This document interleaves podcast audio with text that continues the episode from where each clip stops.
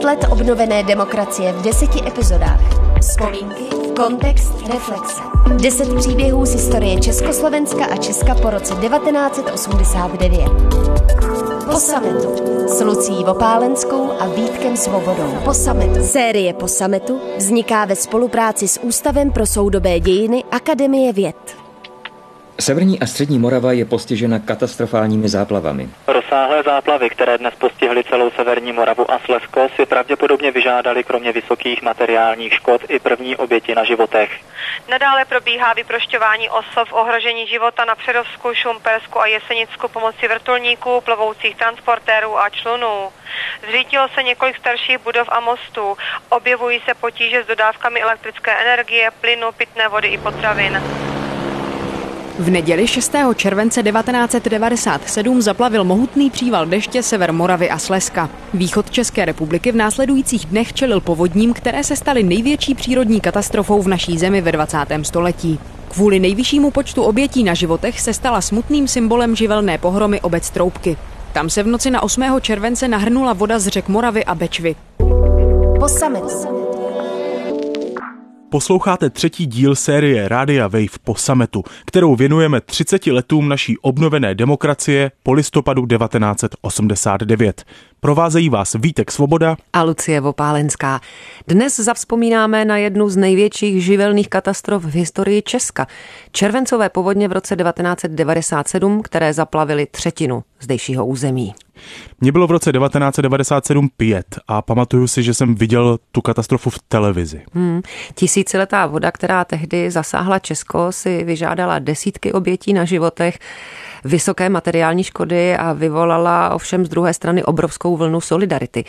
V dnešním díle vám představíme příběh nejvíce postižené obce Troubky a také uslyšíte úryvky z rozhlasového dokumentu Živel ve vstupní hale. Teď míříme právě do Troubek, kde nasedáme do auta se současným starostou Radkem Brázdou, kterému bylo v době povodní 25 let, a tehdejším velitelem dobrovolných hasičů Vlastimilem Zatloukalem. Jedeme směrem eh, na ulici na Dolách a na Loučka jsou to za prvé nejníže položené části obce, společně ještě z ulicí Vrbí a tady k záložně, kde právě najíždíme, plus ještě tady tyhle zahrady určitě. Tady bylo to prostě kolem těch dvou metrů, přes dva metry, no, prostě. Hmm různě. Tady jsem chtěl ukázat, tady teďka ten nový e, domek, e, kde původně stál dům e, manželů Vojtkových, kteří při té povodni tady v tom vedlejším, tom červeném, odešli, měli strach, že ten jejich barák, který věděli, že je z Vepřovic, takže že jim spadne, ale měli břizolitový e, fasády, šli k těm sousedům, kde ten barák jejich, který byl taky z Vepřovic, tak ten spadl a oni v těch troskách zahynuli, když to jejich barák paradoxně zůstal stát. Co jsou to Vepřovice? To je vlastně nepálené cihly. Jo, to se tady na Moravě říká vepřovice nebo vepřáky klasicky. A tady v Troubkách spadlo kolem 150 domů. Většina z nich byla právě z těch vepřovic. vepřovic. To spadlo těch prv, v té první fázi, jo, to znamená při té, řekněme, té první povodňové vlně ale celkově se zdemolovalo 337 nebo 339 rodinných domků. No, je tu s námi i Vlastimil Zatloukal. Ano. Vy jste přihlížel té evakuaci lidí. Eh, když tady byly domy pod vodou, některé přímo před očima troubeckých lidí padaly. Eh, jak, eh, jak, jak na to vzpomínáte? Nám přišlo v 9 hodin hlášení, že Bečva kulminuje. Pro nás to znamená, že Bečva už nebude stoupat. My jsme měli 1,30 m do výličí z břehu. Bečva šla čistá, nezbírala ty věci, to znamená, že nestoupala. Tak jste si jakoby oddychli, jo? Tak jsme říkali, dobrý. O půl jedenácté přiletěla ta voda a za tři čtvrtě hodiny byla vesnice pod vodou. Útok mířil z Jeseníku na Šumpery k Olomouc Tovačov. Tam řeku Moravu posílila rozbouřená Bečva, která krátce před soutokem smetla troubky.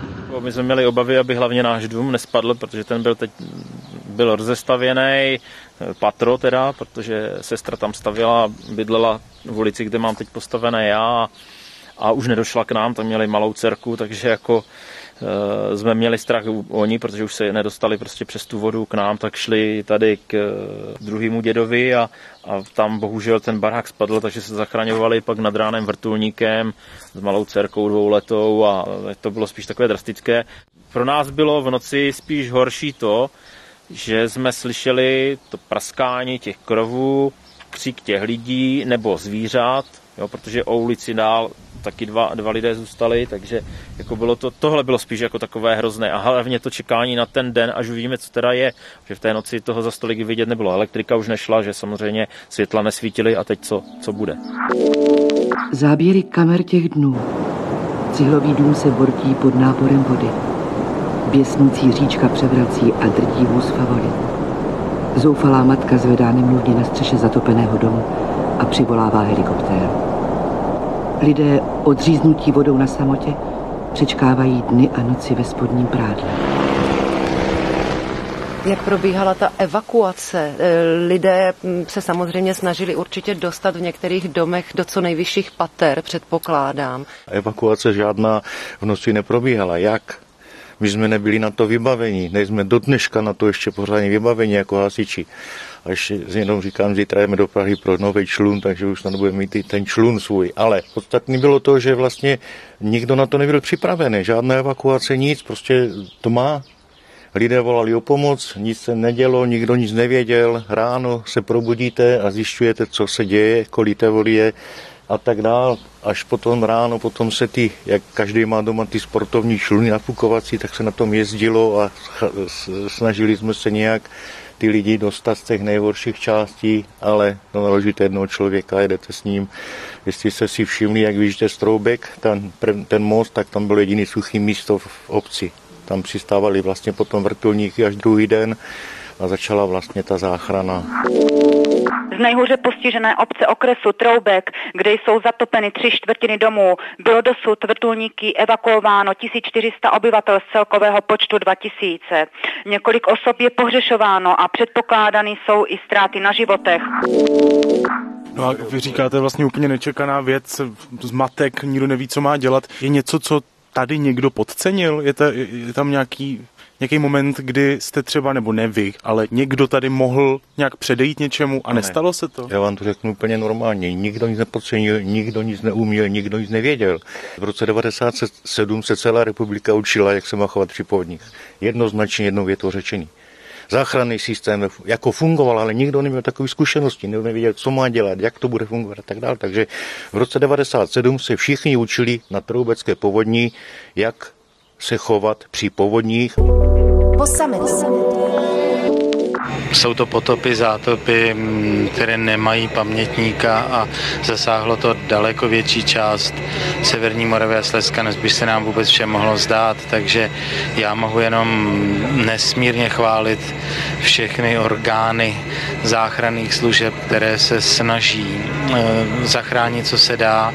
Myslím, že to začíná armádou, začíná to policií, okresními úřady, požárníky a tisíci dalších lidí. Posloucháte po sametu. Přibližujeme si největší živelnou katastrofu, která zasáhla v červenci 1997 Českou republiku. Slyšeli jste archivní záznam vyjádření tehdejšího premiéra Václava Klauze.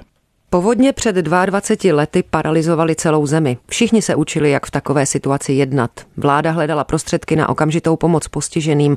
Katastrofa prověřila funkčnost záchranného systému a do postižených oblastí byla povolána armáda, policie, profesionální i dobrovolní hasiči. My se pořád nacházíme v nejvíce postižené obci, tedy v Troubkách na Přerovsku. A natáčíme se současným starostou Radkem Brázdou a tehdejším velitelem dobrovolných hasičů Vlastimilem Zatloukalem.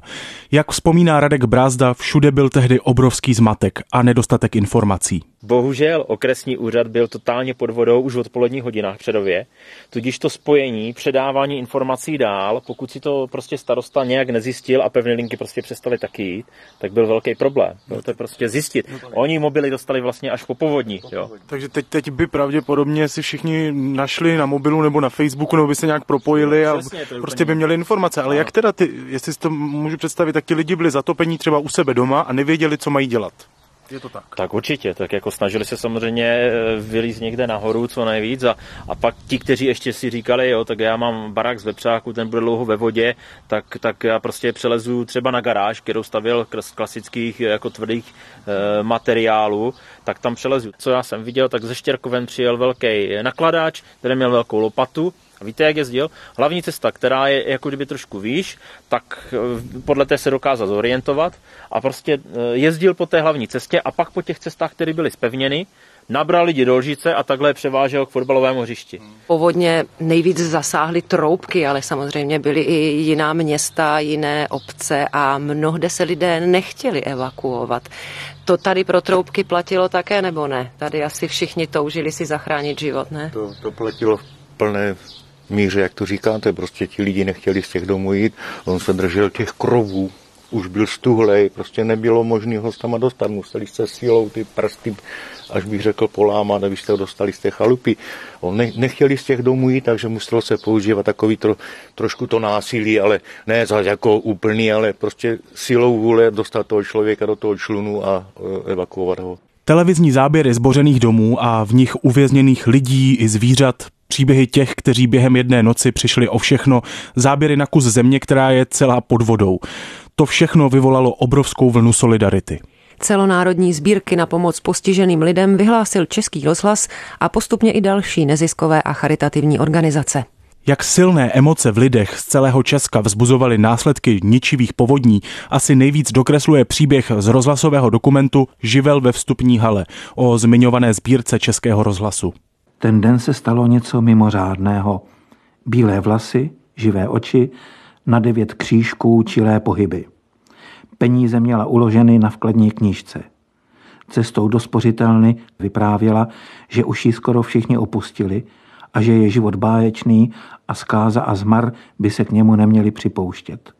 Na živobytí mi ještě něco zbylo, ujišťovala. Poprosila, aby o této transakci nebyly uváděny žádné podrobnosti. Přála si, aby těch jejich 276 tisíc korun dostali postižení obyvatelé Troubek. Po sametu s Lucí Vopálenskou a Vítkem Svobodou. A těch lidí nakonec zemřelo tady v Troubkách devět. devět. Eh, můžete, i když je to strašně smutné vzpomínání, ale můžete nám přiblížit, eh, co to bylo za případy? Jo, třeba eh, dvě paní mámy, které byly sami v tom domečku, neměli daleko třeba rodinu, ale prostě už nestihli v noci, prostě ta voda je tak překvapila a ten barák se tak rychle sesunul, to byly dvě, dva případy, tak prostě skončili v tom domku. Jo, pak to byly dva manželské páry, jo, kteří Eh, jednou jsme se tady bavili, druhý byl kousek dál. No jediný případ, který je opravdu hodně nešťastný, je, že tady mladý kluk v mém věku 25 let eh, vracel se paní, kterou vytáhl z baráku, tak vracel se tam pro nějaké věci a spadla na něho střecha. Tak to bylo ten úplně nejhorší. No a pak třeba babička, která prostě tři dny byla v baráku ve vodě, tak prostě na, nebo dva dny, já teď přesně nevím, ale odvezli ji do nemocnice, tam na následky prostě podchlazení zemřela. Co to udělalo tady s obyvateli Troubek? No. Eh, ono to, ono to pořád živí, ti lidé na to vzpomínají a když jsou ty pětní akty, každý rok děláme nějaký ten pětní akt, tak se tam pár těch občanů sejde, každý zaspomíná.